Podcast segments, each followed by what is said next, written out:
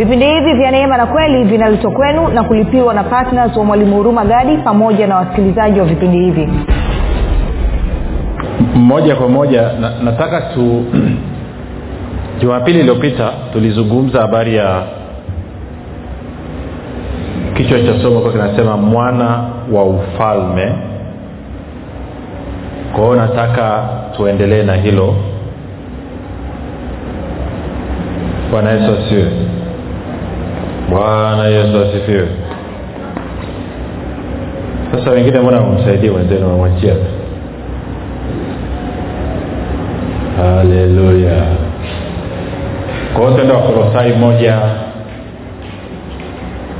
kumi na mbili hadi kumi na tatu. Wakolosai mlango wa kwanza mstari wa kumi na mbili hadi wa kumi na tatu. Ni sisitize kwamba mambo ambayo tunakwenda kuyazungumza ni, ni mambo ambayo ni halisi na shida moja napata na wakristo wanasikiliza alafu hawafanyii kazi ya, yaani hamna kitu kinatia kichefuchefu kama hicho yeah.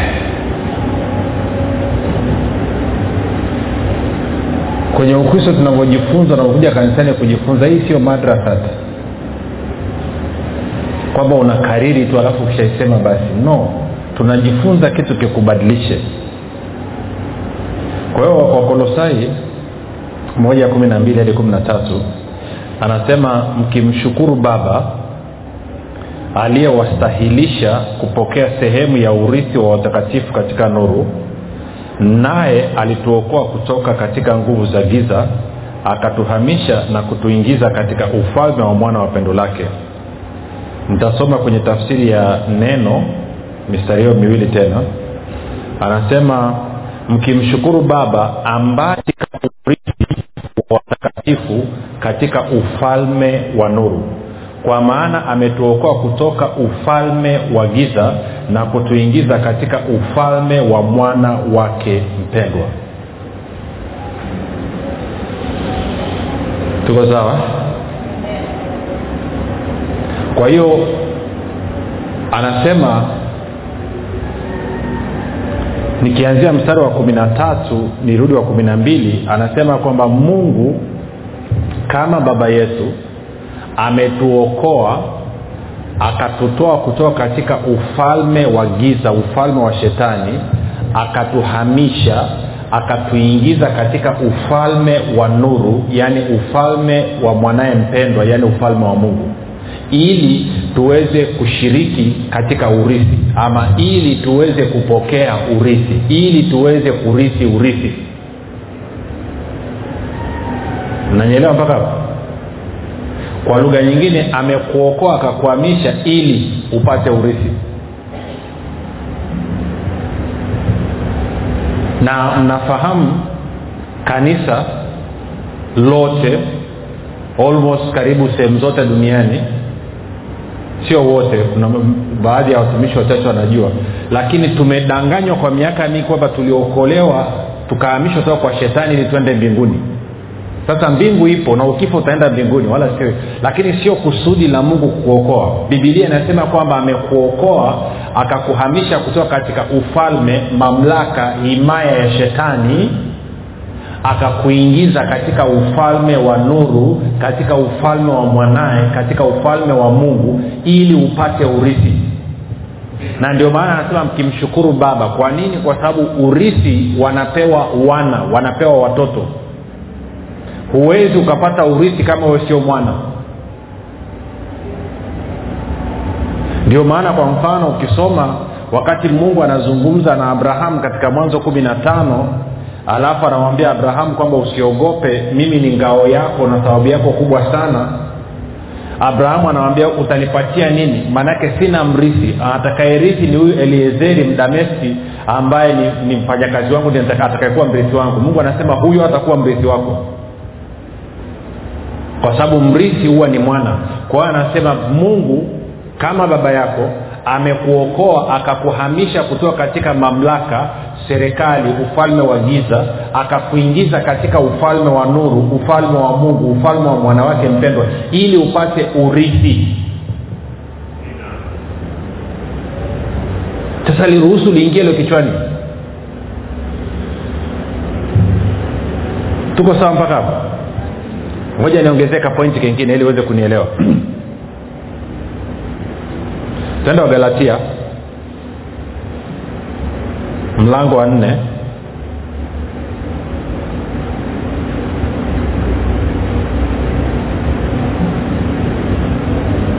Mstari wa nne mpaka wa saba. Wagalatia mlango wa nne mstari wa nne mpaka wa saba. Anasema hata ulipowadia utimilifu wa wakati mungu alimtuma mwanawe ambaye amezaliwa na mwanamke na huyu mwanamke amezaliwa chini ya sheria kusudi awakomboe hao waliokuwa chini ya nini? Ya sheria ili sisi tupate kupokea hali ya kuwa wana. Tuko sawa? Kwao anasema watu wote walioko chini ya sheria walioko chini ya torati sio wana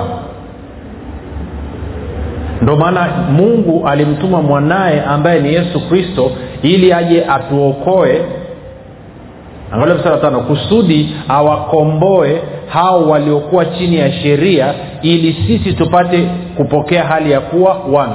Kwao tumekombolewa tumeokolewa ili tuwe wana. Alafu sita anasema na kwa kuwa ninyi mmekuwa wana mungu alimtuma roho wa mwanawe mioyoni mwetu aliaye aba yaani baba. Kama ni hivyo wewe si mtumwa tena bali u mwana. Na kama u mwana basi u mrithi wa mungu. Tunaelewana vizuri? Wangapi wanaona inavyoenda? Kwa hiyo mungu ametukomboa ametuokoa kutoka katika mamlaka ya shetani lakini sio hivyo tu akatukomboa pia kutoka katika torati sheria ili tupate kuwa wana ambao tumezaliwa ndani ya ufalme wa mwanawake mpendwa ama ufalme wa mungu ili sisi kama wana tupate kuwa nini? Warithi. Warithi wa nani? Warithi wa mungu.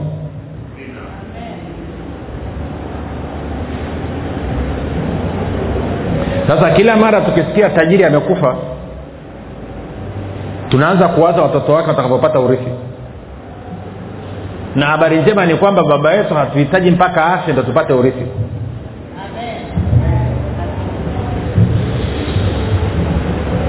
Kwao nipigie mstari kwa mara ya mwisho alafu tupige hatua.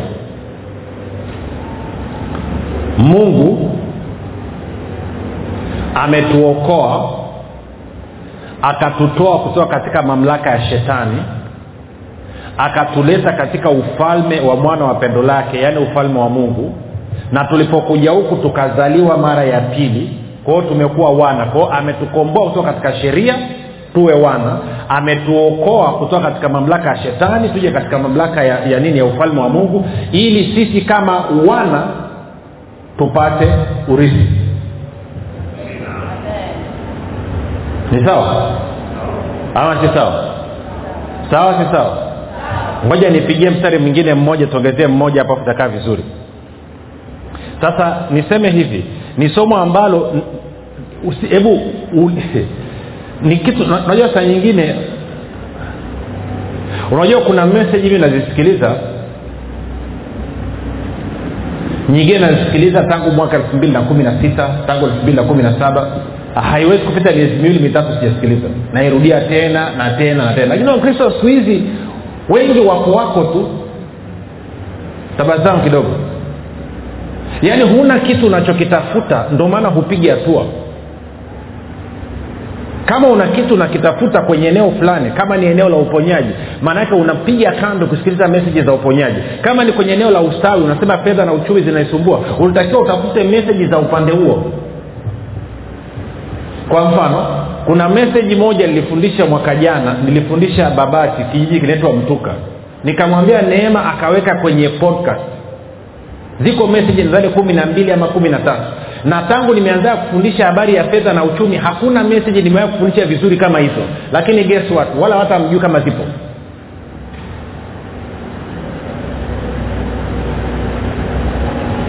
Na ndio meseji pekee ambayo lilifundisha uwepo wa mungu ukaja mpaka nikaanza kuona watu wa, wanaume na ndevu zao wanakimbia wanaogopa uwepo wa mungu wanakimbia wanaruka makatani wanaenda kwenye makorongo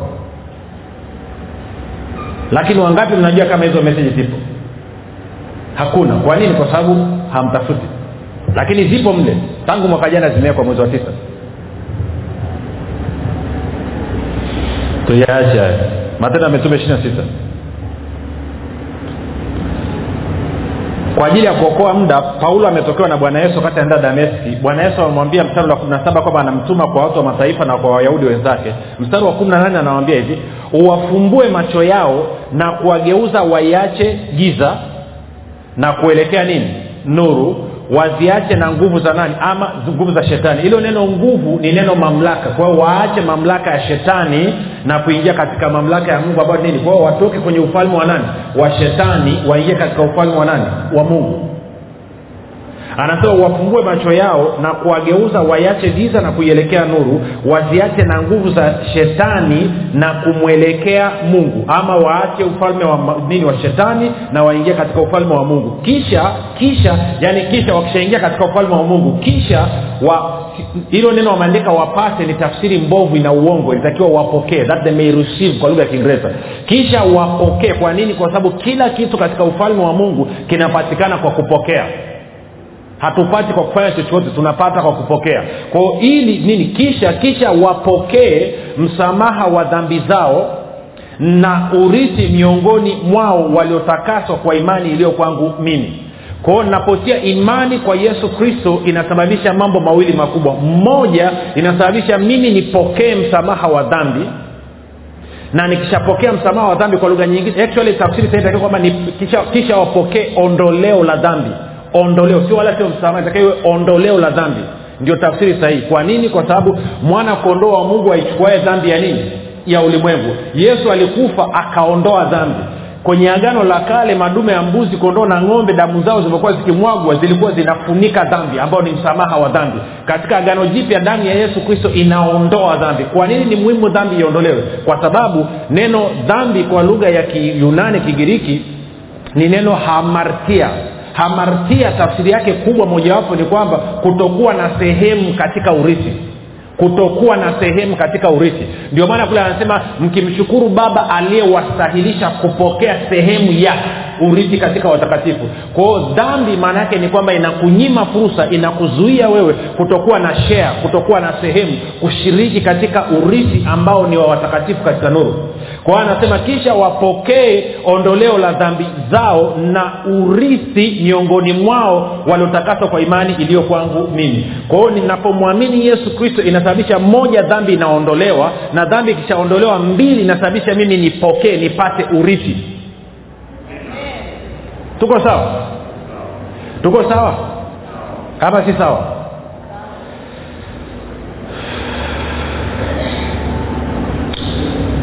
twende mstari mmoja wa mwisho alafu tutakuwa imekaa vizuri.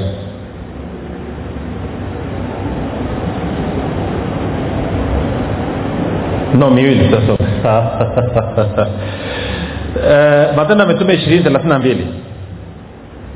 Leo ni utangulizi tu. Anasema basi sasa nawaweka katika mikono ya mungu na kwa neno la neema yake ambalo laweza kuwajenga na kuwapa urithi pamoja nao wote waliotakaswa. Kwa hiyo kwa lugha nyingine ulitakaswa ili upate urithi. Na kutakaswa hapa maana yake ni kutengwa. Kutakaswa maana yake ni kutengwa.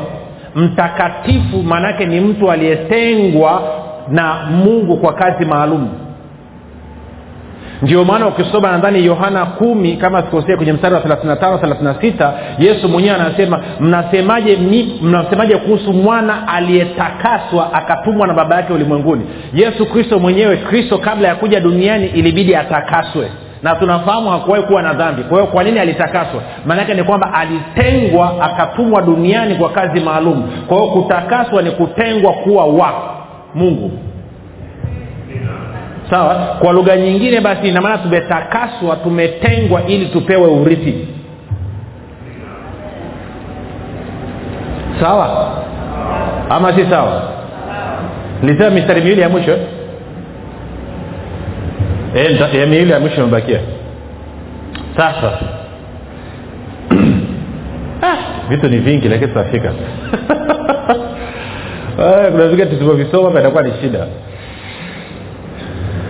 okay. Twende warumi. Maanake tukishaanza kuzungumzia urithi kwa kuwa tuko kanisani sasa kuna propaganda zinaanza. Watu wanasema kwamba ya ni rohoni. Nikwambie kitu yes urithi ni rohoni lakini pia na mwilini pia. Warumi mlango wa nne mstari wa kumi na tatu. Anasema kwa maana ahadi ile ya kwamba atakuwa mrithi wa ulimwengu alipewa abrahamu sasa inasema na uzao sio tafsiri hiyo nimekosewa. Inatakiwa iwe na mm, zao. Ambaye ni nani? Wagalatia tatu kumi na sita inasema huyo mzao ni nani? Kristo na wagalatia tatu ishiri na tisa inasema kama ninyi ni mali ya kristo ama mmeokoka mmezaliwa mara ya pili basi mmekuwa wa, mmekuwa nini? Mzao mmekuwa wazao wa abrahamu na warithi sawasawa na ile ahadi. Kwa hiyo ukiona anapozungumzia mzao jua anakuzungumzia wewe ambaye umempokea kristo. Tuko sawasawa? Kwa hiyo anasema kwa maana ahadi ile ya kwamba atakuwa mrithi wa ulimwengu alipewa abrahamu na mzao wake. Sema mimi hapa kwa kuwa nimeungana na kristo anasema si kwa sheria bali kwa haki aliyohesabiwa kwa imani kwa anasema ahadi ya kwamba abrahamu pamoja na mzao wake yaani wale ambao wameungana na kristo kwamba alipewa si kwa sheria. Kwa nini? Kwa sababu tumeona kwenye wagalatia nne kwamba tulipokuwa chini ya sheria mungu alimtuma mwanaye akaja ili atukomboe kutoka katika nini? Sheria tutoke katika utumwa ili tupate kuwa wana. Kwa hiyo ukiwa kwenye sheria huwezi ukawa mwana unakuwa nani? Mtumwa. Na kwa maana anasema urithi hauwezi ukapatikana kwa sheria kwa torati amri kumi. Impossible.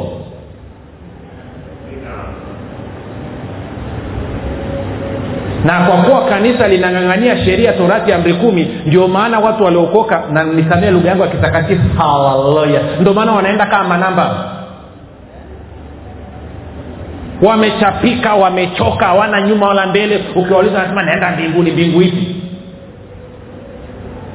mbinguni wako watu wali eh?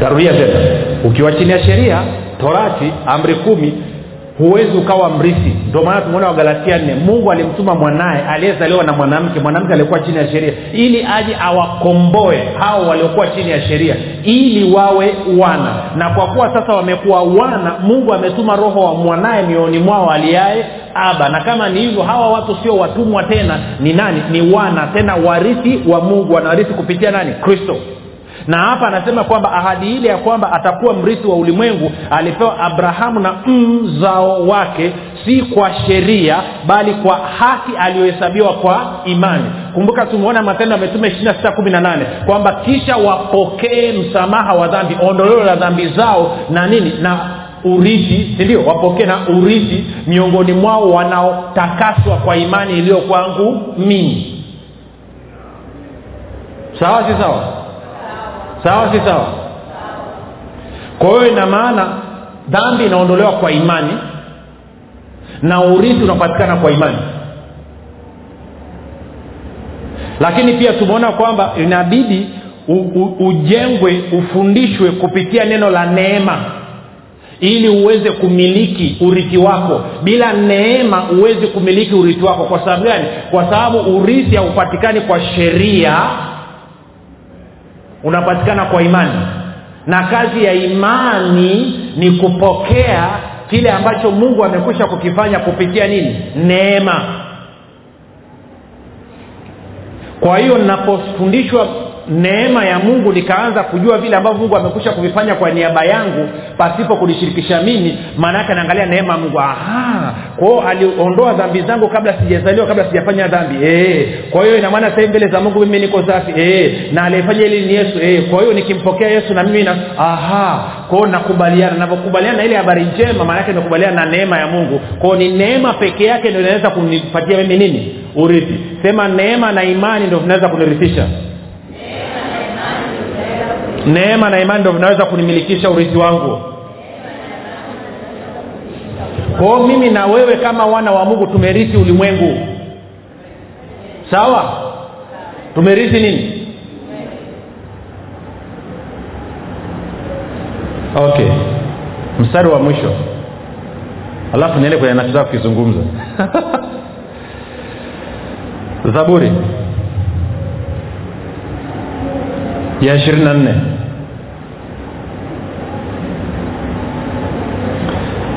anasema nchi na vyote viijazavyo ni mali ya bwana dunia na wote wakaao ndani yake. Kwa hiyo umerithi nini? Eh? Umerithi dunia umerithi ulimwengu umerithi nchi umerithi dunia. Kwao dunia na vyote viijazavyo na vitu vyote na watu wote ni mali ya bwana. Na wewe ni mrithi wa mungu. Kwa hiyo umerithi watu wangapi? Hivi mnaelewa maanake?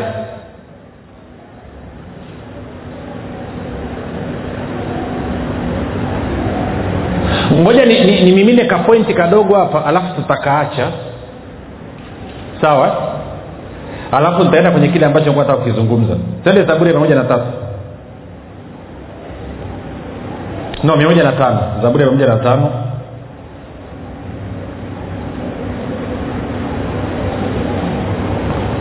Sasa wangapi mnajua bibilia inasema kwa mfano wakorinto wa kwanza mlango wa kumi na warumi mlango wa kumi na tano wanasema kwamba mambo yote yaliyoandikwa yaliandikwa ili yawe mfano kwetu ili sisi tuweze kujifunza.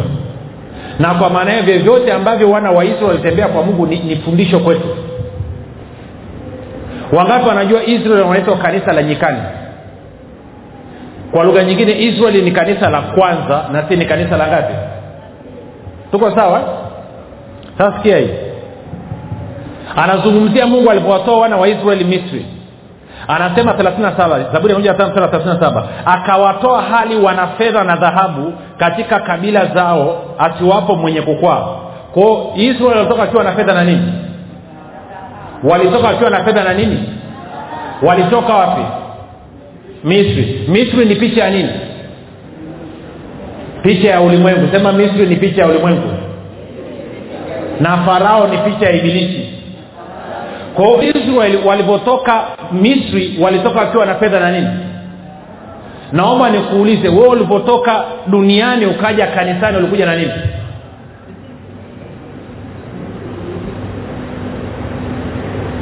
Muulize jirani yako ulikuja na nini? Mmesikia mngine amemjibu zeka kasema nilikuja na miguu. Okay tuendelee.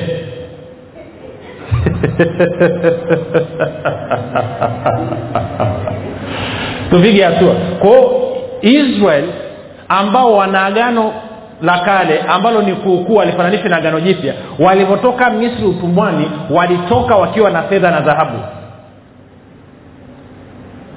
Na fedha nilishawaambia inawakilisha mshiko wa matumizi wa kila siku na dhahabu inawakilisha utajiri. Kwa wewe ulivyookoka ulitoka na nini? Tuiache hiyo hapo. Naendelea na stori mstari wa, wa, wa 43 naruka kwa ajili ya kuokoa muda anasema akawatoa watu wake kwa shangwe na wateule wake kwa nyimbo za furaha akawapa nchi za mataifa wakairithi kazi ya watu wakarithi kazi ya mikono ya watu wakarithi kazi ya mikono ya watu wakarithi kazi ya mikono ya watu.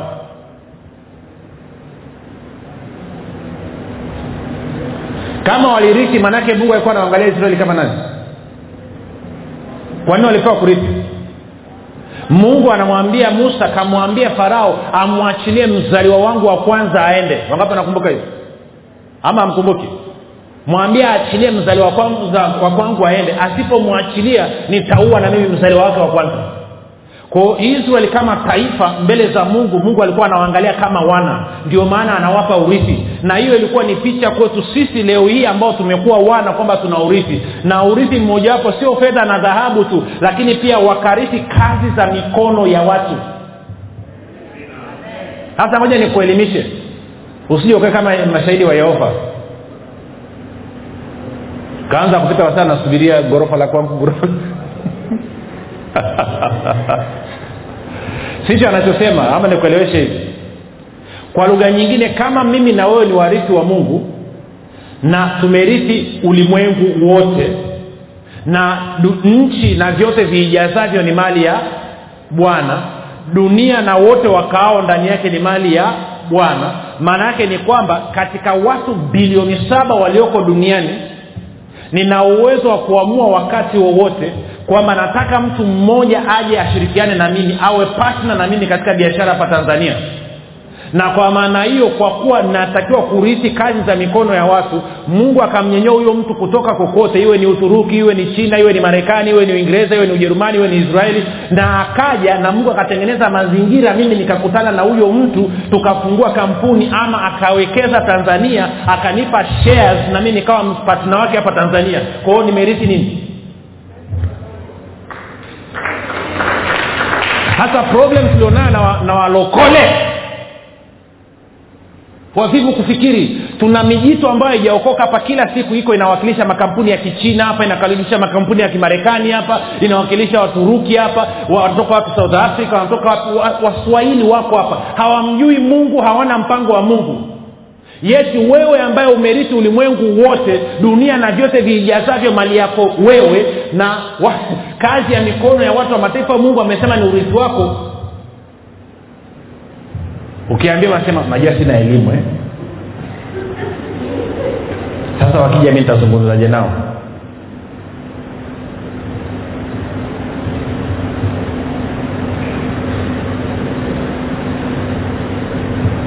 muulize jirani yako wewe mrithi au mtumwa? Lini tutasoma haya mambo niwe sema unajua nini? Mi ni mwana wa mungu. Unajua nini? Mimi ni mrithi. Unajua nini? Chocho. Okay. Unajua muda umeisha.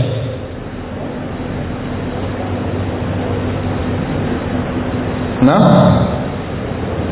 Wangapi anaanza kuona kitu tunatakiwa tuamke.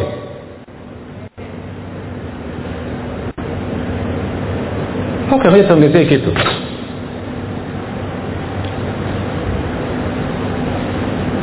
Wangapi sina muda kwenda kusoma sitaisoma basi siku zinazokuja. Lakini leo niizungumze kwa juujuu wote mnajua kwenye luka kumi na tano stori ya mwana mpotevu.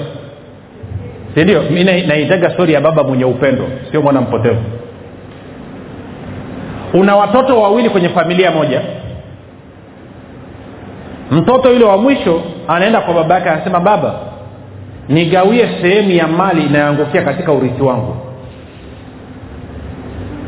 Bibilia inasema baba yao akawagawia wote wawili vitu vyao. Kwao dogo janja akapata sehemu yake na kaka mtu akapata sehemu yake. Dogo janja akachukua vya kwake akaenda kuvuta raha. Kaka mkubwa akabakia nyumbani kwa baba yake tunafahamu stori ilivyokwenda. Siku dogo janja ameamua kurudi kwa baba yake. Mzee akapromosha sherehe. Kaka mkubwa ikamuuma.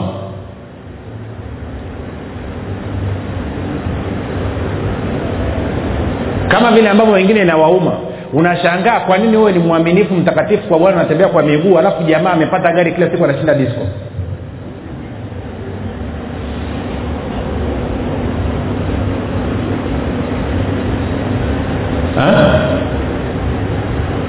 wewe unatafuta hela ya kuchangia sare za kwaya hupati. Jamaa akose hela ya bia kila siku.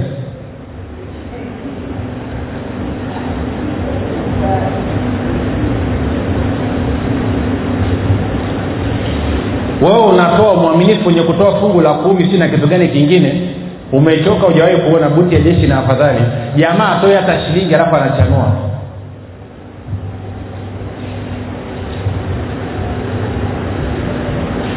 amjawahi kujiuliza hivyo najua. Kwa hiyo kaka mtu akampata babake yake akamfata kaka mtu anaambia mwanangu anasema siji mimi nimekuwa mwaminifu kwako ninafunga saba kavu natoa fungu la kumi naenda kwenye mkesha naimba kwaya na pepo nafukuza. Hujawahi kunifanyia sherehe hata siku moja. Huyu mwanao kasiagia vitu vyako vyote ti alafu amekuja unamfanyia sherehe. Baba anasemaje? Anasema mwanangu wewe uko nami siku ngapi? Zote. Na vyote nilivyo navyo ni vya nani? Kwa hiyo anamwambia nini mwanaye moja nikutafunie. Mwanangu wewe siku zote uko pamoja nami na vitu vyote nilivyo navyo ni vya kwako. Kama ulikuwa unataka sherehe si ungewaambia wafanyakazi mkapiga sherehe?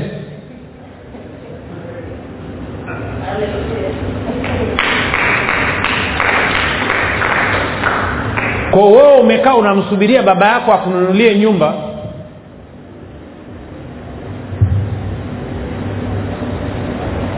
Mvua kama hivi ilivyoonyesha usiku unaanza kupata msongo wa mawazo na baba yako anasemaje anasema mwanangu vyote nilivyo navyo ni vya nani? Kama unataka nyumba nzuri si useme tu upewe si uwaambie wafanyakazi. Unasema wafanyakazi ni nani? Malaika. Na ndo hapo swala zima la ufalme wa mungu linapokuja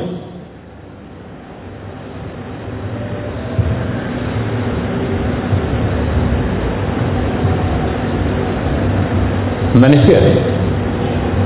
Ama mnisikii okay. Wewe ni wa wapi? Moja niache naning'inia hivyo. Leo ni utangulizi. Twende wa efeso.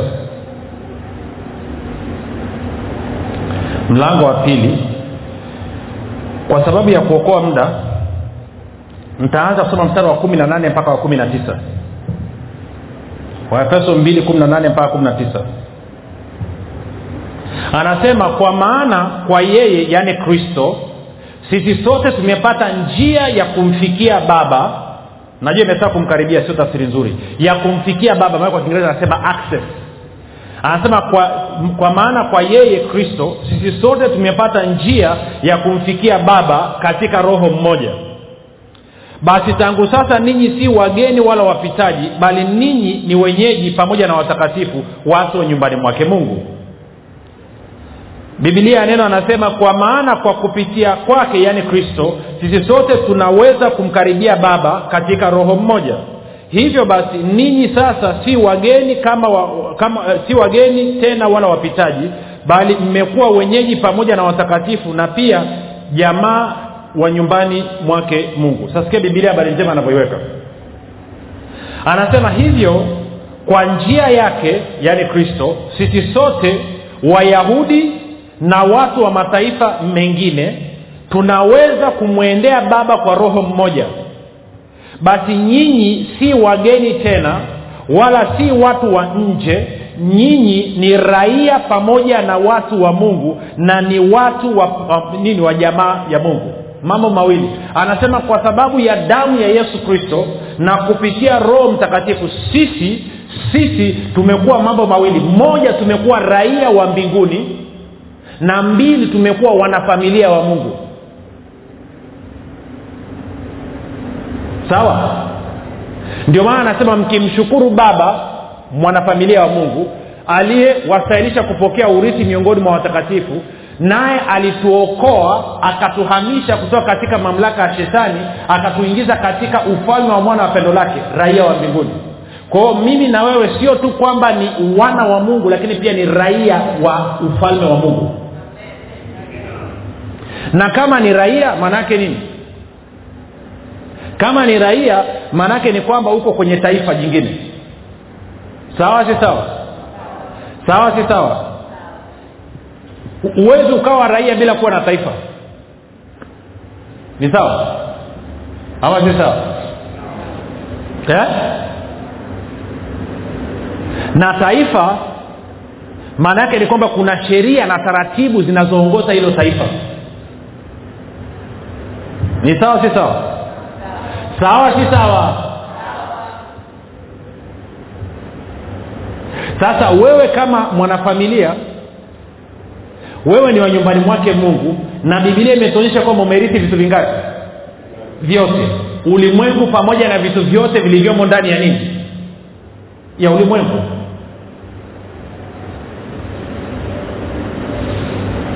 Sawa si sawa? Sawa si sawa lakini wangapi wanajua ukishakuwa mrithi kwa mfano mzazi amekufa akaacha mirathi nyuma? Wangapi wanajua ile mirathi lazima ipitishwe kwenye mahakama ili waweze kuitumia? Ama mjui lazima upeleke cheti kwenye mahakama cha uthibitisho kwamba fulani amekufa. Lazima upeleke na muhtasari uonyeshe kwamba mali hiyo iligawanywa huo ukapewa kiasi hicho na ukisha mahakama ikishaidhinisha sasa kama ni benki unaenda kwenye akaunti ile ile akaunti itatolewa kwenye jina la mzazi wako alafu itawekwa katika jina la kwako wewe. Kwao lazima kuna utaratibu wa kisheria unafuatwa. Na nakuhakikishia katika ufalme wa mbinguni ndo hivyo hivyo utaratibu ulivyo. Kwa hiyo kuwa mwana tu haitoshi lakini lazima pia uelewe na taratibu za raia wa ufalme wa mungu ambavyo anatakiwa kuishi kwa hiyo ndomaana anasema wewe umekuwa mwana ukapewa urithi lakini pia umeingizwa katika ufalme wa mungu. Kwao lazima ujue sheria na kanuni ambazo zinaongoza huo ufalme ili uweze kufaidika na matunda ya haki inayotoka katika hiyo serikali. Sawa si sawa? Kwa ni swala la kisheria. Sasa hilo nitakuja kulizungumza baadaye sio leo. Nimesema niliweke hapo nikae hivyo kichwani. Bwana yesu asifiwe. Kwa hiyo wewe ni raia wa wapi wa mbinguni. Ukisoma wafilipi tatu ishirini nasema hivyo hivyo. Nani nasema sisi ni raia wa wapi? Wa mbinguni. Kwa hiyo wewe ni raia wa mbinguni lakini wakati wewe ni mwana wa mungu. Mtu wa nyumbani mwake nani? Kwa hiyo vitu vyote ni vya nani? Ya kwako. Sasa kwa habari ya mahitaji yako nisome kitu kimoja alafu tutaenda vizuri hapo twende matayo sita leo ni utangulizi ni sawa? Ah? sawa si sawa? Matayo sita. Twende mstari wa tano mpaka wa nane. Matayo mlango wa sita mstari wa tano mpaka wa nane.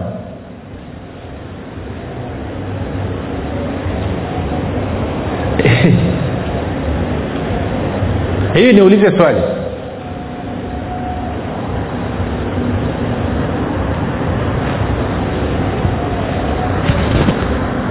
rais wa kenya anaitwa nani? Anaitwa? Anaitwa kenyatta. Watoto wake watoto wa kenyatta wanamwitaje? Wanamwita mheshimiwa rais ama wanamwita baba? Ha? hawamwiti rais sindio pamoja na kwamba wanajua baba yao ni nani. Okay nikuulize na wewe. Wewe mungu unamwita nani ama unamwita mungu. Ha? unapomtafakari unamtafakari kama nani? Kama mungu ama unamtafakari kama baba? Nataka uone taratibu. Unapokuwa na ishu zako na hoja zako unataka mambo fulani fulani yaende unawaza kwenda kuongea na baba yako ama unawaza kwenda kuongea na mungu eh? Eh? Hapo ndo siasa zinafaa usijibu kilokole nataka utafakari. Kwamba una ishu yako umeangalia kitu fulani labda umekipenda unakitaka unasema nini? Unasema niende kwenye ma... unaenda kuongea na baba yako ama unaenda kuongea na mungu? Asilimia tisini na tisa point tisa tisa huwa unaenda kuongea na nani? Na mungu. Lakini ulitakiwa uende kuongea na nani? Na baba yako ambaye ni nani? Ni mungu. Kwa hiyo unajua naenda kuongea na baba yangu ambaye ana kufanya vitu na ukienda kuongea naye zaidi sio kwa sababu unaenda kutafuta ruhusa. Ni kwa sababu unampenda baba yako unamshirikisha. Sasa watoto wa siku hizi wanaafadhali. Naangaliaga wakina nayo wameniona nashinda na kaptula. Mimi tangu nimezaliwa mpaka siku mzee wangu amekufa sikuwai kumwona amevaa kaptula. Ha? Sikumbuki siku yoyote ambayo nishakaa nikapiga stori na mzee wangu zaidi ya nusu saa.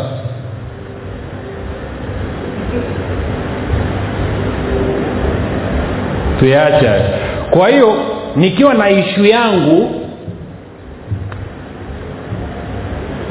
kichwani kwangu naenda kuongea na nani? Naenda kuongea na baba huku nikijua kwamba mimi ni mrithi na kwa hiyo vitu vyote ni vya kwangu na kwa maneo naenda kuongea kwa maana tu ya wanasema cortisol yani kwamba inaitwa nini? Saidia kugema eh? yani nini? Ni swala la kumheshimu swala la kuheshimu nashindwa kulielezea yani sio, si, kwamba nikienda pale atasema hapana sikupi. Kwa sababu hawezi kuninyima tayari mimi ni mrithi. Tayari ni vya kwangu.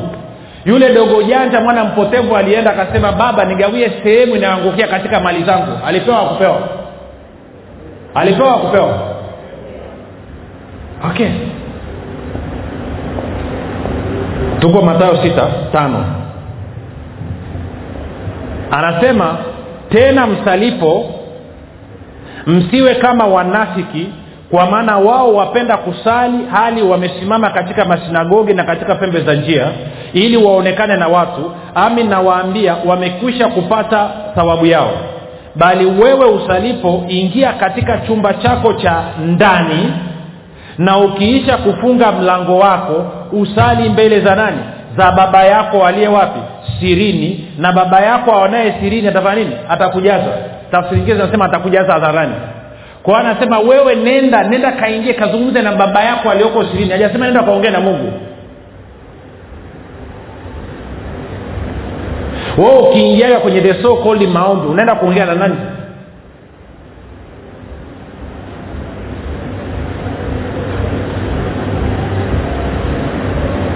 Kuna wengine nawaangalia sura hapa tangu mmeokoka mmezaliwa mara ya pili hamjawahi kuongea na baba huwa mnaongea na mungu.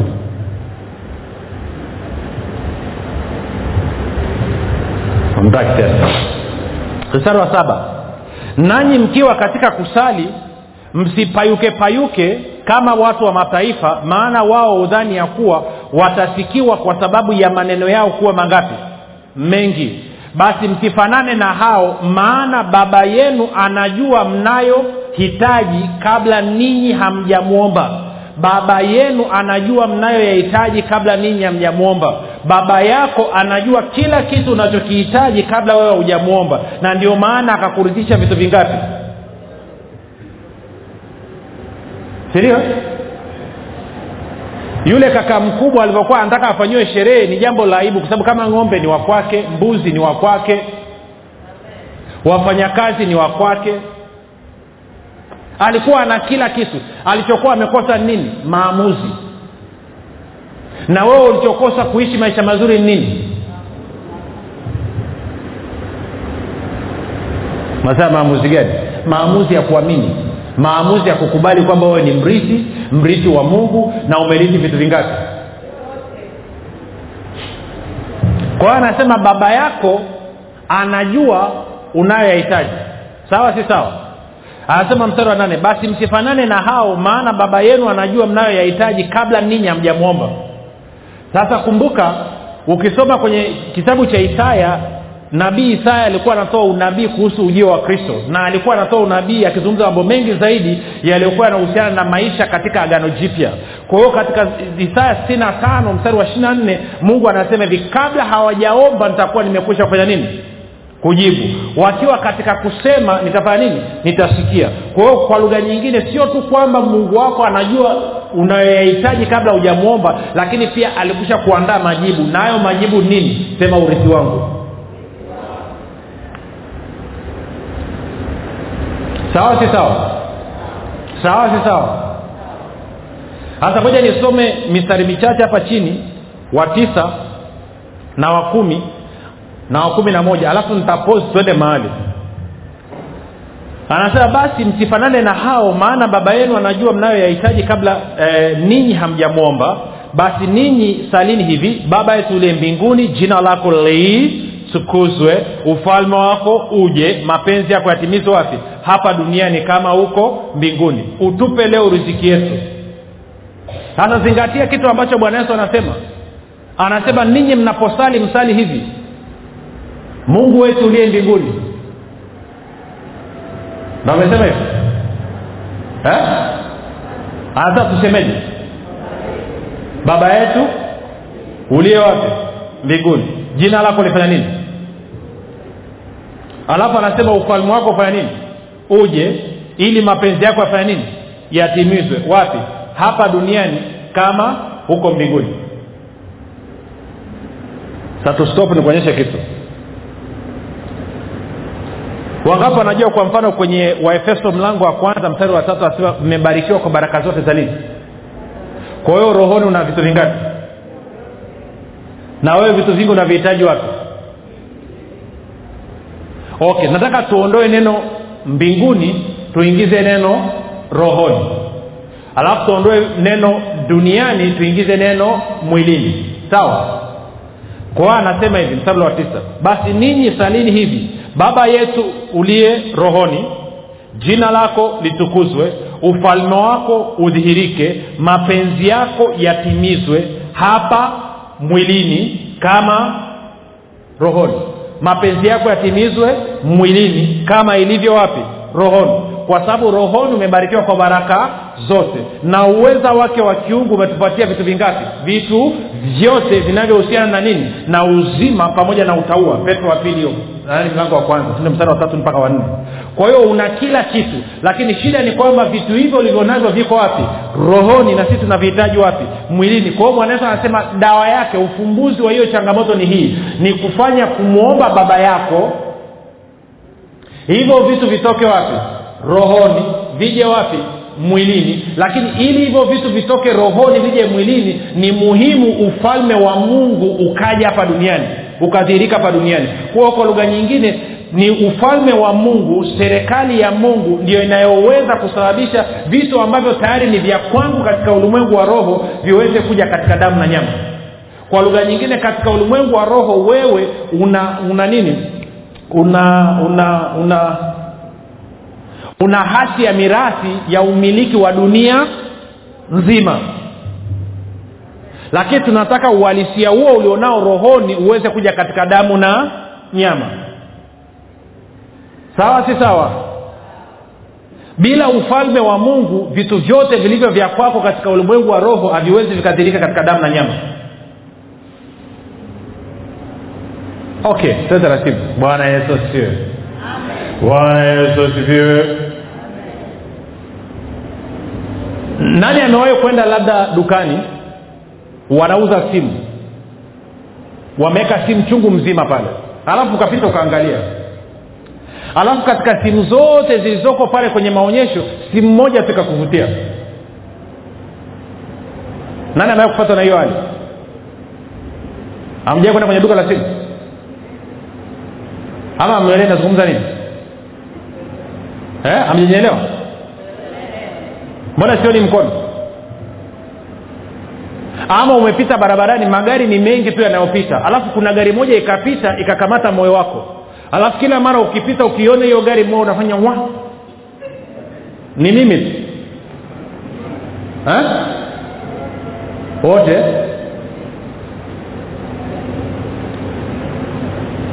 Bibilia yangu inasema hivi.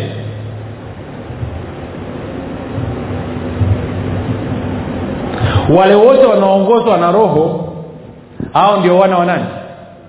Wana wa mungu. Warumi nane kumi na nne alafu anasema hamkupokea roho ya utumwa iletayo hofu bali mlipokea roho ya kuwa wana yani kwa hiyo mwalia nini aba yani baba. Na kama ni hivyo ninyi ni warithi warithi pamoja nani? Na kristo. Vipi kama hiyo gari ulivyoiona moyo ukafanya ha ama ile simu ulivyoiona ukaipenda ha kwamba ni roho anakwambia huu ni urithi wako?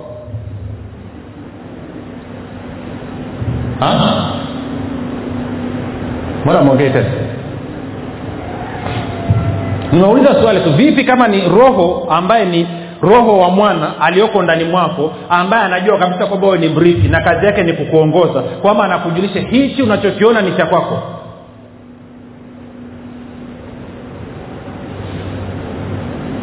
Unasema sina hela. Kwani aliyekwambia mrithi huwa anapata kutumia hela nani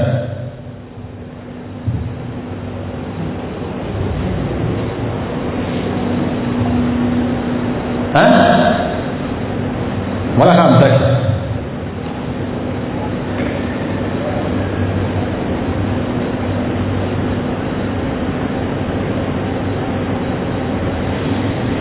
hmm? nani amewahi kasema hichi lazima nikipate.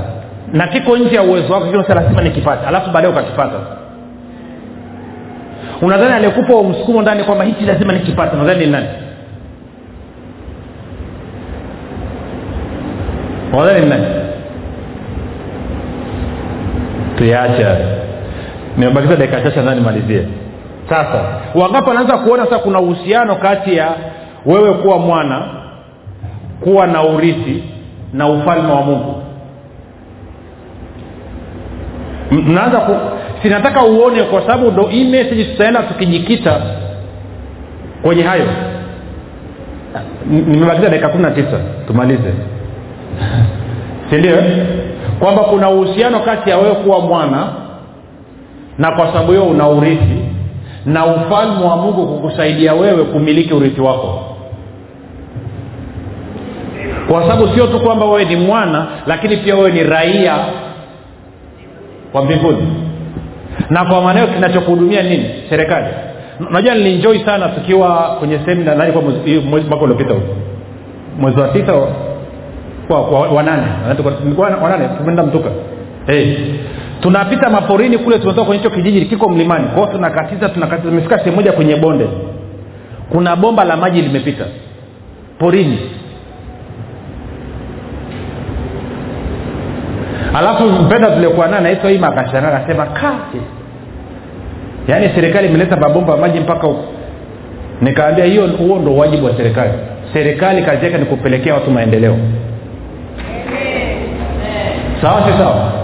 Sasa nikuuliza unataka kuniambia serikali za wanadamu ni nzuri kuliko serikali ya ufalme wa mbinguni?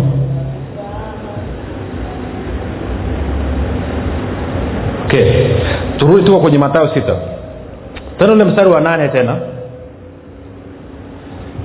Basi msifanane na hao maana baba yenu anajua mnayoyahitaji kabla ninyi hamjamwomba. Baba yenu anajua mnayoyahitaji kabla ninyi hamjamwomba. Ni sawa si sawa? Sasa kama baba yangu anajua ninayohitaji kabla sijamwomba nataka nisome mstari wa nane. Bwana yesu asiwe alafu nitasoma mstari wa thelathini na moja thelathini na mbili na thelathini tatu. Kwa pamoja. Anasema hivi basi msifanane na hao maana baba yenu anajua mnayoyahitaji kabla ninyi hamjamwomba. Msisumbuke basi mkisema tule nini au tunywe nini au tuvae nini kwa maana hayo yote mataifa huyatafuta kwa sababu baba yenu wa mbinguni anajua ya kuwa mnahitaji hayo yote. Bali utafuteni kwanza ufalme wake na haki yake na hayo yote mtazidishiwa. Kwa nini anatuambia tutafute ufalme? Eh? kazi ya ufalme ni nini? Kumhudumia nani? Mwana sindio kwa sababu mwana ni raia wa wapi? Wa mbinguni. Sawa si sawa sawa si sawa? Kwa lugha nyingine bwana yesu anasema mungu ameweka utaratibu kwamba kwa inapokuja kwa watu raia wote walioko katika ufalme wa mungu ni watoto wa nani? Wa mungu. Na kwa mwanao ameweka utaratibu kwamba wanayo wote watoto wake wote wanahudumiwa na serikali ya mbinguni kwa sababu wao ni raia wa wapi? Wa mbinguni. Sawa? Moja nisome kwenye bibilia habari njema. Mstari huo wa nane thelathini na moja hadi thelathini na tatu. Anasema msiwe kama wao maana uh, sorry, msiwe kama wao baba yenu anajua mnayoyahitaji hata kabla ya kumwomba. Basi msiwe na wasiwasi tutakula nini tutakunywa nini tutavaa nini. Maana hayo yote yanahangaikiwa na watu wasiomjua mungu. Watu wasiokuwa na uhusiano nani na mungu. Baba yenu wa mbinguni anajua kwamba mnahitaji vitu hivyo vyote. Bali shughulikeni kwanza juu ya ufalme wa mungu na matakwa yake na hayo yote mtapewa kwa ziada. Kwao baba yangu anajua ninayoyahitaji kabla sijamwomba na kwa sababu hiyo sitakiwi kuwa na wasiwasi kwamba nitakula nini nitakunywa nini nitavaa nini kwa sababu mambo haya yote yanaangaikiwa na watu wasiokuwa na uhusiano na mungu. Lakini baba yangu anajua kwamba nahitaji vitu hivyo vyote. Na kwa maneno nimeambiwa nitafute ufalme wa mungu kwanza na haki yake alafu vingine vyote vitakuja. Mtazidishiwa. Maana yake nini? Okay. Tuko sawa mpaka hapo? Sasa. Kwa nini bwana yesu anatuambia hivi? Kwa nini anatuambia tutafute kwanza na anaposema kwamba baba anajua ninayoyahitaji kabla sijamwomba maana yake nini okay. Wangapi wanajua mungu abadiliki? Eh?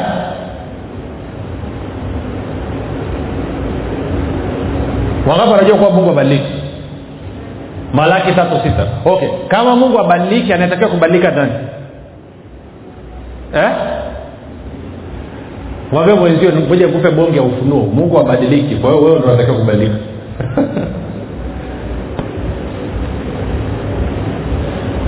Mnaelewa jamani? Okay moja nifafanue. No najua saa ingine naangalia wakristo mnadhania kwamba one day mungu sio msela. Unajua kuna watu wamekaa vijana ukaenda magomeni kule temeke temeke kule. Basela unajua nini? Sema sema nini mshikaji wangu? Unajua tena ndonga inakuja mshikaji wangu inadondoka sauzi au hivi wana mshikaji wangu. Yaani sasa hivi nini? Nasubiri tu makorona korona yatulie yani tunasikia korona tena limewaka huko mshikaji wangu. Lakini kama ikitulia hapo mimi nazama msumbiji hapo natokeza kula uvivi bwana nakwenda zangu mungu sio msela kwa hiyo huwezi ukakaa kijiweni unamsubiria kwama wanasema one day yes yani unajua wengi ni one day yes eh? wakishapiga makofi yani bwana sisiwe yale yanye wanania vigelegele vitawabadilisha hai wewe unatakiwa ubadilike. Utapiga vigelegele kweli mpaka siku unakufa mungu abadiliki. Mwambie jirani yako mungu abadiliki. Na kwa hiyo kama mungu abadiliki maanake unatakiwa nani anatakiwa abadilike? Wewe. Sasa tukiwa na hilo kichwani twende tukaangalia mungu alikusudia nini. Mungu anasema tende tuende sehemu chapu huwezi ukafundisha neno bila kufundisha isaa arobaini na sita. Na muda umeisha. Arobaini na sita kumi anaweza mstari wa tisa. Anasema kumbukeni mambo ya zamani za kale maana mimi ni mungu wala hapana mwingine. Mimi ni mungu wala hapana aliye kama mimi. Nitangazaye mwisho tangu mwanzo na tangu zamani za kale mambo yasiyotendeka bado. Nikisema shauri langu litasimama nami nitatenda mapenzi yangu yote. Nikisema shauri langu litasimama nami nitatenda mapenzi yangu yote. Nikisema shauri langu litasimama nami nitatenda mapenzi yangu yote. Nikisema shauri langu lita tuko sawa? Twende zaburi ya thelathini na tatu. Mstari wa kumi na moja.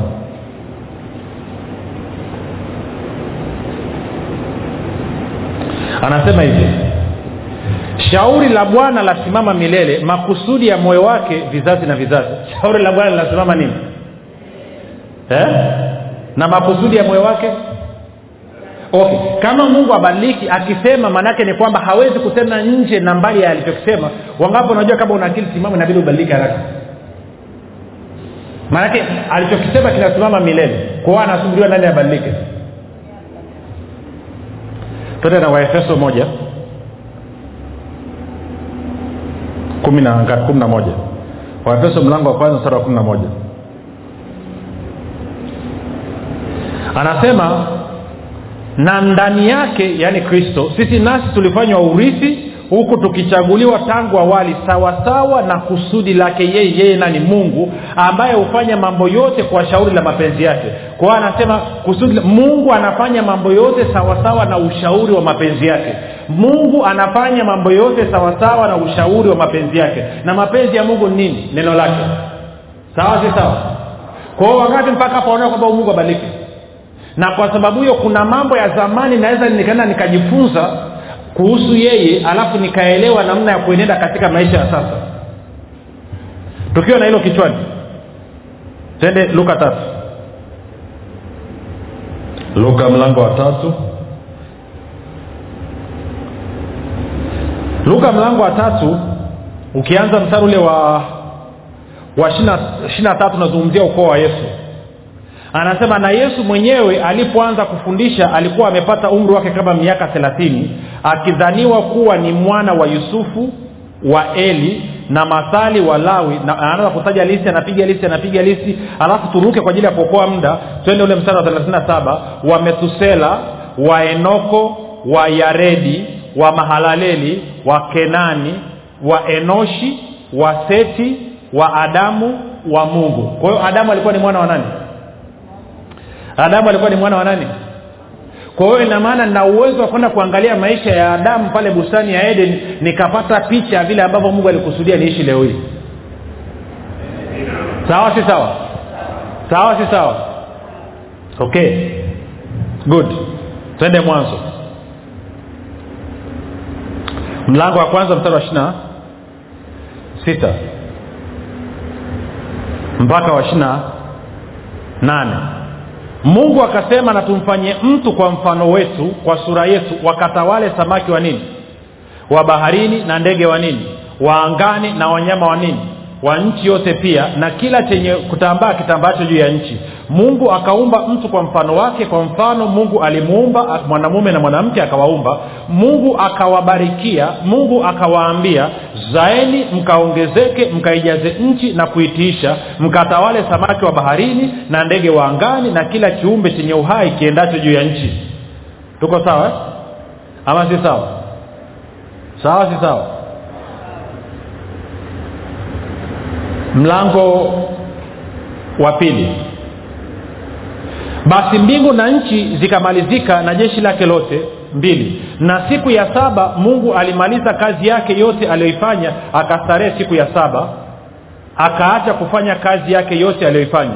Mungu akaibarikia siku ya saba akaitakasa na kwa, sa, kwa sababu katika siku hiyo mungu alistarehe akaacha kufanya kazi yake yote aliyoiumba na kuifanya hivyo ndivyo vizazi vya mbingu na nchi zilipoumbwa. Tena taratibu. Mwanadamu aliumbwa siku ya ngapi? Ya sita. Baada ya vitu vingapi kuumbwa? Vitu vyote. Na kwa maneo siku yake ya kwanza kamilifu ilikuwa ni siku gani?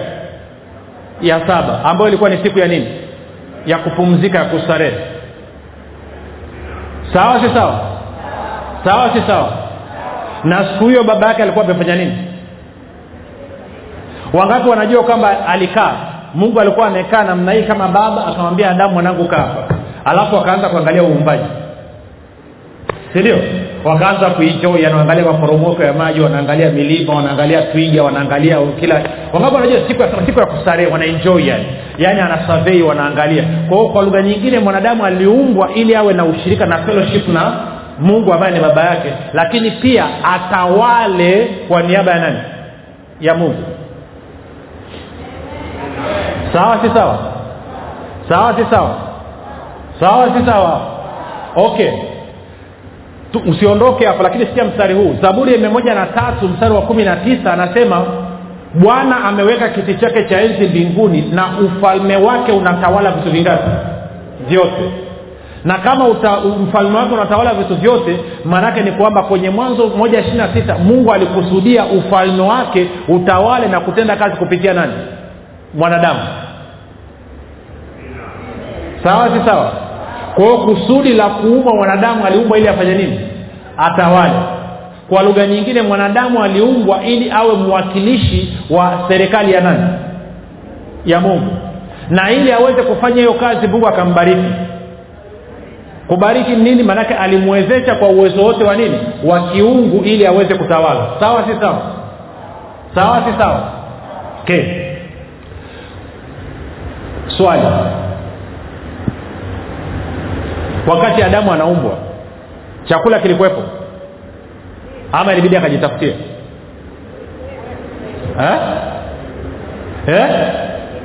vipi kuhusu mavazi? Piga vazi la utukufu si ndio? Sawa si sawa? Kwa hiyo tu, tu, tu hivi adamu alipokuwa na ufalme wa mungu ufalme wa mungu ulimhudumia. Sindio na ulimhudumia kupitia nini? Baraka. Sema adamu alivyokuwa na ufalme wa mungu ufalme wa mungu ulimuhudumia kupitia baraka.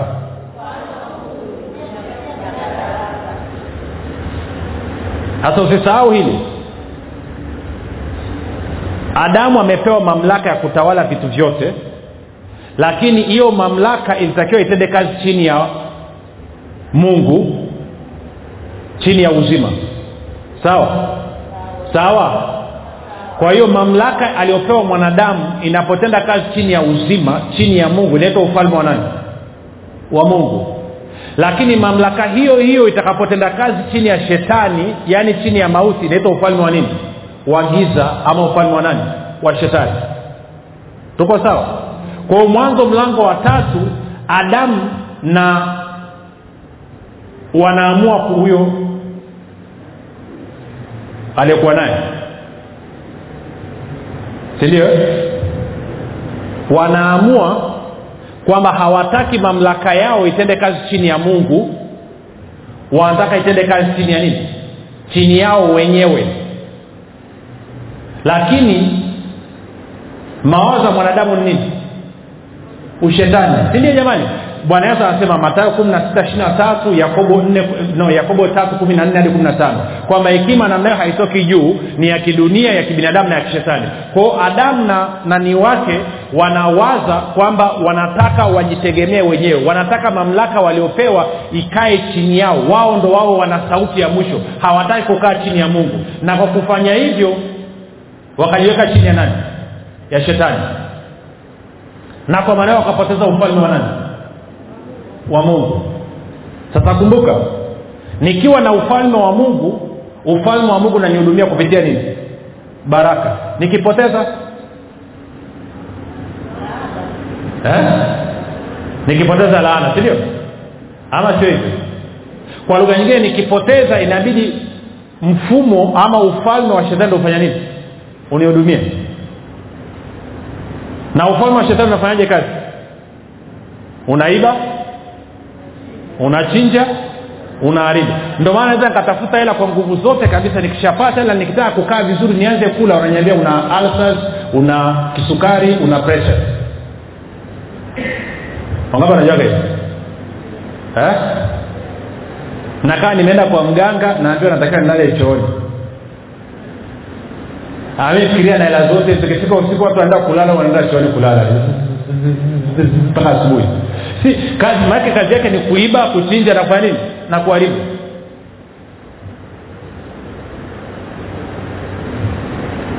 Twende mlango wa tatu. Mwanzo mlango wa tatu. Mstari wa kumi na saba kwa ajili ya kuokoa muda. Baada ya adamu kuasi anataka kujitegemea mwenyewe nisome tafsiri ya nini? Tafsiri ya ya neno. Mwanzo tatu kumi na saba hadi kumi na tisa. Kisha akamwambia huyo mwanamume kwa kuwa wewe umemsikiliza mkeo ukala matunda ya mti ambayo nilikuamuru usile kwa hiyo kwa kosa lako ardhi imelaaniwa kwa jasho utajipatia humo riziki yako siku zote za maisha yako. Ardhi itakuzalia michongoma na magugu nawe ita, na, nawe uta, itakubidi kula majani ya shambani. Kwa jasho lako utajipatia chakula mpaka utakaporudi mavumbini. Bibilia ya, ya, ya tafsiri ya bari njema nasema hivi. No nasema nini? Nasema, biblia ah, no nasema habari njema. Sikia tafsiri ya neno anavyosema sorry kwa adamu akasema kwa sababu umemsikiliza mkee wako na ukala kutoka kwenye mti niliyokuamuru msile tunda lake. Ardhi imelaaniwa kwa sababu yako. Kwa kazi ngumu utakula chakula kitokacho humo siku zote za maisha yako itazaa miiba na mibaruti kwa ajili yako nawe utakula mimea ya shambani. Kwa jasho la uso wako utakula chakula chako hadi utakaporudi ardhini. Kwa hiyo anaambiwa kwamba kwa kuwa umekataa kutegemea ufalme wa mungu umekataa ku, mamlaka yako ifanye kazi chini ya ufalme wa mungu kuanzia leo hii utakula kwa kufanya kazi ngumu na kuvuja jasho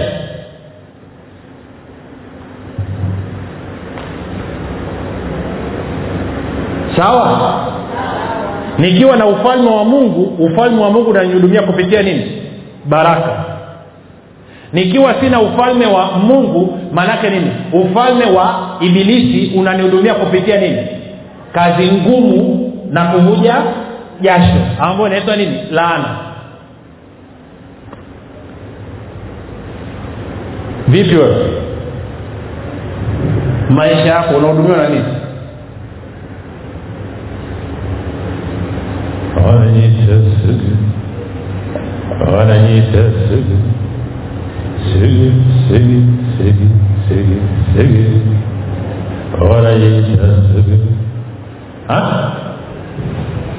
tena wapendwa eh? dakika kumi ili tumalizie tuliweke vizuri iko sawa ma iko sawa ama maisha yangu nayaendesha kwa ufalme wa mungu ambao baraka ya bwana itanihudumia ama naendesha maisha yangu kwa nini? Kwa kujitegemea mwenyewe. Ufalme wa nani? Wa shetani. Unajihudumia kupitia nini? Kazi ngumu na kuvuja jasho. Kwa hiyo tuna mifumo miwili tu. Mfumo mmoja ni wa baraka ambao unahudumiwa na ufalme wa mungu na mfumo mwingine ni wa laana ambao unahudumiwa na kufanya kazi ngumu na kuvuja jasho. Sawa ama si sawa? Ngoja nikusaidie tu ili akili yako ikae sawasawa kuna mijamaa miwili sasa hivi duniani ina hela sana. Limoja linaitwa jeff bezos ndo anaitwa hivyo na lingine linaitwa nani? Mask nani? Elon mask elon mask hiyo ndo tajiri nambari moja duniani. Bezos cha mtoto. Sawa? Hivi una habari elon mask mwaka mmoja uliopita hata kwenye nawe kwenye top 5 wakuwepo na hata wale yule mwingine anaitwa nani yule? Marco nani zerubabeli unamjua wa facebook. Unajua kilichotokea? Eh? hii ni jamaa ina kampuni alafu ni kampuni yao shea zimeandikwa kwenye nini soko la laisa ilivyoingia korona dunia nzima imepaniki thamani ya hisa zao zina wangapi wanajua walikuwa wafanye kazi yoyote wamekaa tu nyumbani. Inawezekana hata wakati wanacheza gofu. Eh? inawezekana hata wakati huo labda wamekuja serengeti. Kila siku wakilala wakiamka thamani ya utajiri wao inazidi kushuti inaenda juu. Wangapi wanaona wanatajirika bila kuvuja jasho? Eh? Ndio ndo serikali ya mungu ilitaka iwe hivyo. Sio kwamba haufanyi kazi. Unafanya kazi lakini kuna namna ambavyo ufalme wa mungu unatenda kazi pamoja na hii baraka alafu unazidisha unaongeza kila kitu unachogusa kinaenda kiulaini. Kuna wengine hapa kufungua duka tu inabidi yani mfanye maombi ya kufunga kazi. Ili walau uweze kuuza shilingi elfu tatu kwa siku kuna wengine mko hapa bosi akikuita akwambia leo hii nakuachisha kazi. Unawambia bosi subiria hapo hapo. Alafu unatoka mbio unawai wapi? Chooni kwenda kuharisha kwanza. Maanake tumbo linakata maanake hujui utaishije tena. Alafu unasema bosi ulikuwa umesemaje? Anakwambia kazi mwisho unaambia subiria hapo hapo unawai chooni tena. Kwa sababu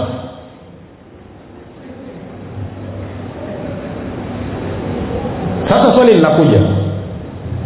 Adamu akaumbwa kwa sura na mfano wa mama mfano na sura ya mungu. Akapewa mamlaka ya kutawala vitu vingapi? Vyote. Na kwa maana hiyo maadamu alikuwa chini ya ufalme wa mungu maana yake ni kwamba ufalme wa mungu ulimhudumia kupitia nini? Baraka. Ama ufalme wa mungu ulimhudumia na hayo anaitwa maisha ya nini? Ya baraka. Alivyoamua kuasi akakataa kukaa chini ya mungu akataka ajitegemee yeye mwenyewe akajipeleka chini ya ufalme wa nani? Wa shetani na kwa manao ikabidi aanze kujihudumia kwa kutumia nini? Kazi ngumu na kuvuja jasho ambayo ni maisha ya nini? Ya laana. Swali. Kwa nini miaka mingi baadaye bwana yesu aja aseme sikiliza kwa habari ya mahitaji yenu tafuteni kwanza ufalme wa mungu. Unadhani anatuambia nini? Ha? unadhani anajaribu kutuambia nini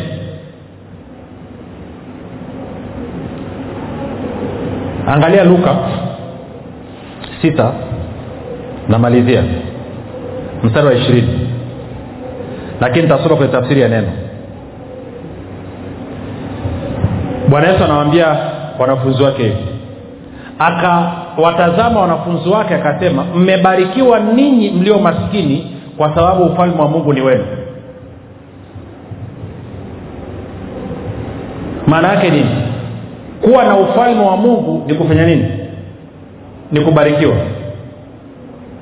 Sema nikipata ufalme wa mungu naishi maisha ya baraka. Kwa dawa ya umaskini na changamoto za maisha ni kupata ufalme wa mungu ili ufalme wa mungu unihudumie na ufalme wa mungu kunihudumia hayo ni maisha ya baraka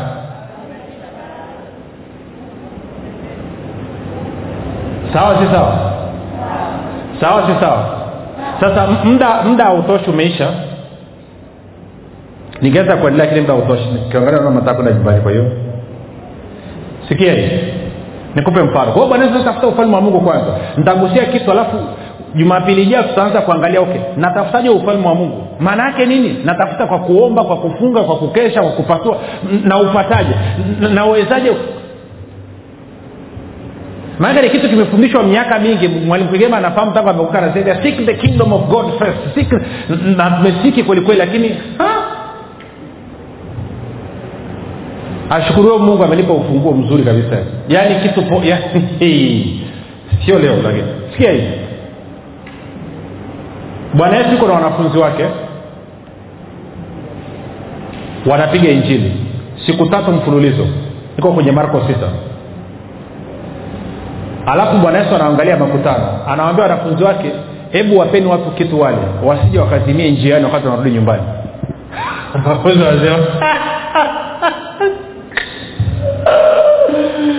Hata mshahara wa nusu mwaka hautoshi kuwalisha hawa watu. Wakapewa kusomaga hivo mshahara wa nini? Okay wanawaza nini?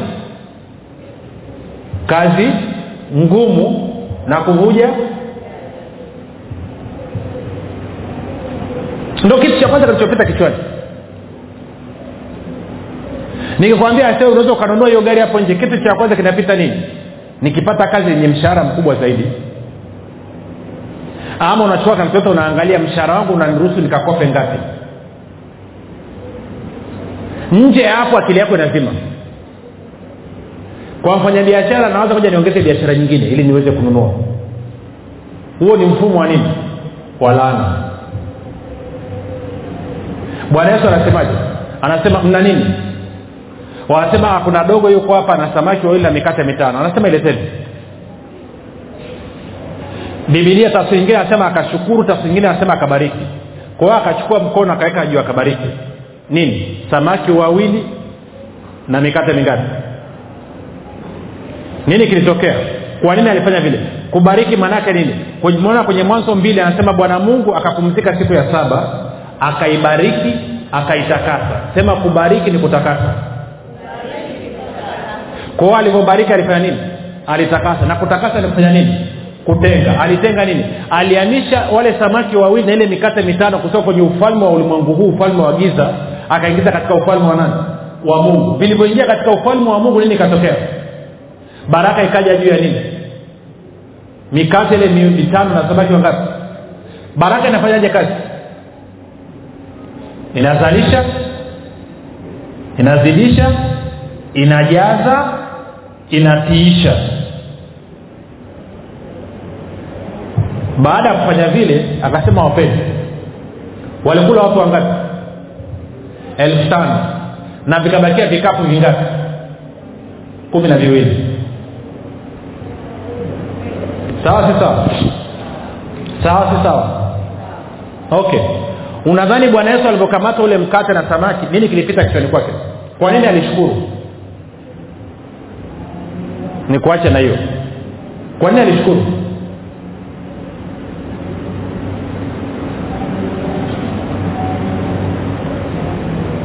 Kumbuka alikuwa anahubiri habari za ufalme wa nini?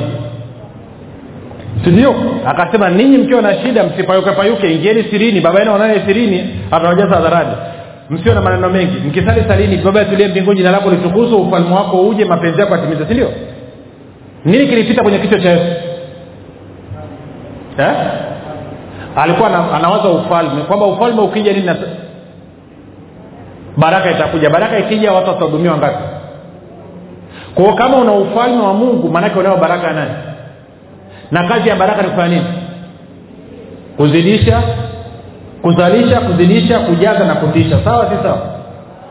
Okay. Unadhani kwa nini alishukuru? Hata siri nyingine ya ufalme nilishawafundisha. Bwana yesu anasema ninyi mmejaliwa kuzijua siri za ufalme wa mungu. Matayo kumi na tatu mstari ule wa kumi na moja. Lakini wao hawakujaliwa. Kwa maana mstari wa kumi na mbili mwenye kitu atazidishiwa tele naye asiye na kitu hata kile kidogo alichonacho atafanya nini atanyang'anya. Kwa hiyo naomba nikuletee wapi bwana yesu alivyokamata samaki na mikate kwa alimshukuru mungu? Kwa sababu alijua samaki hawa wawili na mikate hii mitano ndani ya ufalme wa mungu inatosha. Kwa hiyo alimshukuru mungu kwa sababu anacho, anacho cha kutosha kuwalisha watu elfu tano. Nimeongea haraka sana. Kugema mona kugema ameona peke yake.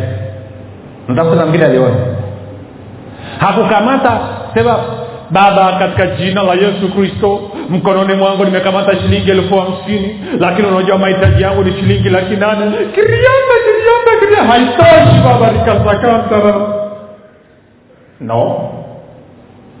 Alivyoshika najua elfu hamsini hii ikikutana na ufalme wa mungu inatosha. Imani ni kuyataja asiokuwako kana kwamba amekwisha kuwa nasa nini oh baba asante kwa ajili ya samaki wawili na mikate mitano sio tu kwamba najua kwamba itawalisha watu wao elfu tano na kubakia lakini pia yule mtoto ataondoka na vikapu kumi na viwili. Kwa kufanya hivyo samaki na mikate imeama ufalme wa giza wa shetani ambao kazi yake ni kuiba kuchinja na kuharibu. Kwa hiyo itakuwa haitoshi imeingia katika ufalme wa mungu. Kazi yake ni kuzalisha kuzidisha kujaza kutiisha na kutawala. Kwao anajua itatosha na ziada itabakia kwao baada ya kuama anasema wapende sasa nikuulize swali. Nani hapa huwa hana kianzio?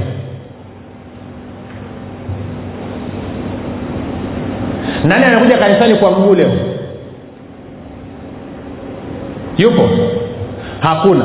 Ina maana edha ulilipa nauli kwenye daladala edha ulitia mafuta kwenye gari na kadhalika. Okay ile hela wakati umeishika uliiona inatosha ama uliona haitoshi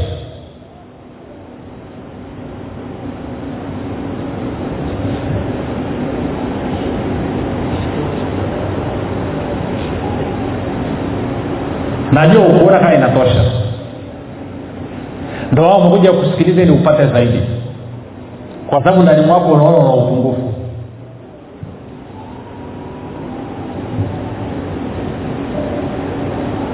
Yesu akasema tafuta ufalme wa mungu kwanza. Maanaake ni ukiupata baraka inaanza kutenda kazi. Umepata ngapi ameweza kupata picha? Na, na hakuhitaji wiki tatu ile samaki wawili na mikate mitano itoshe watu elfu kumi. Pale pale sema ufalme wa mungu ni sasa. Na bwana alibariki neno lake